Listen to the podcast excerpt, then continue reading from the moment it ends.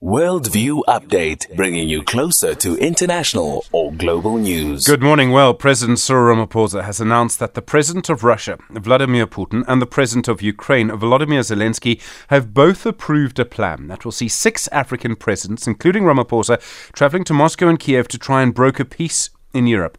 The plan includes the presidents of Senegal, Ghana, Egypt, Congo, Zambia, and of course Ramaphosa himself. The presidency says, from what I understand, both the US and the UK have said they're cautiously optimistic about the plan. The United Nations Secretary General Antonio Guterres also approves of the plan. Steven Gruzd is the head of the African Governance and Diplomacy Program and head of the Russia Africa Project at the ASA Institute of International Affairs. Steven, good morning. Good morning, Stephen. We need to start with the question of the conflict itself and whether it is the phrase people often use, whether it is ripe for peace. There does seem to be some kind of stalemate in Bakhmut.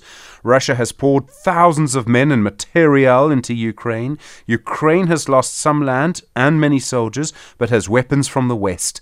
Are the conditions right for some kind of peace?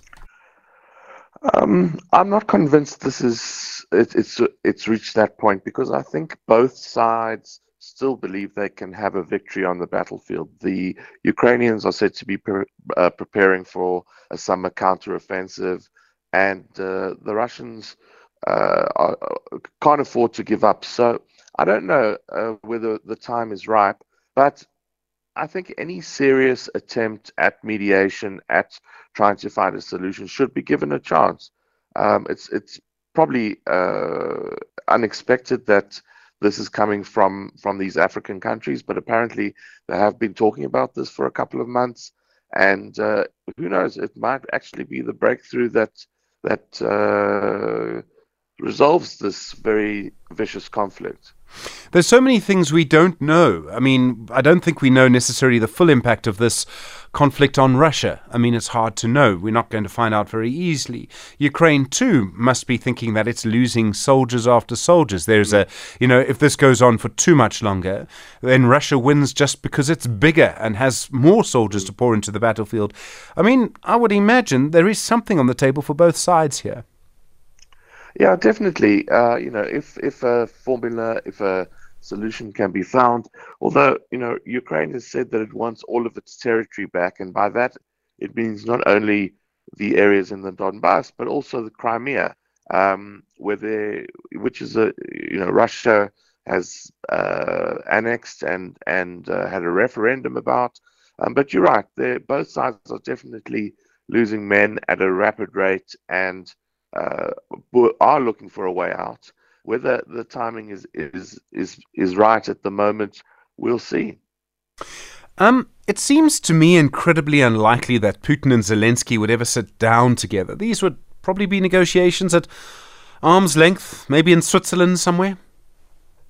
Could be. Uh, the, there could be, uh, you know, shuttle diplomacy, as has happened in, in, in other places um, yes, it probably would be very difficult for those two leaders to be in the same room at the same time. I mean, one of the things that uh, negotiations depend on are confidence building measures. And so there may be gradual steps to bring us to that point. But the fact that Putin also has this ICC indictment hanging over his head doesn't make it easier for, for there to be negotiations. That may be something that uh, is part of the negotiations, that that goes away uh, but then they would need the uh, the assent of the International Criminal Court, and uh, that might be difficult as well. So I don't think anybody should be under the illusion that these talks will be easy or that they will uh, produce immediate results. It seems to me what may be unique about this proposal is it's relatively easy to kind of ignore one president. I realize that's a strange thing to say, but if you Russia and Ukraine in a conflict, you can probably ignore one president or one country. But six, traveling together, I've never heard of that before. That's a unique feature to this.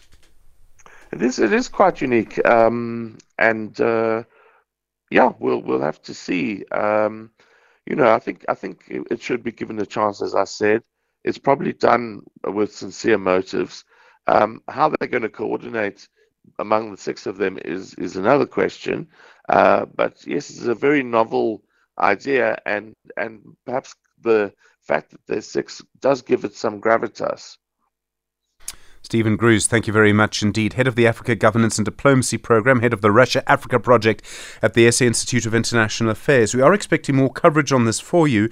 Vincent Magwenya, the spokesperson for President Ramaphosa, he's agreed to talk to you at 10 past 7. And uh, if I've understood him do correctly, we've just had confirmation that, in fact, the Minister of International Relations herself, Dr. Naledi Pandor, has agreed to speak to you at a quarter to 8. So more to come on the story. I do expect it to develop through the morning here on SAFM.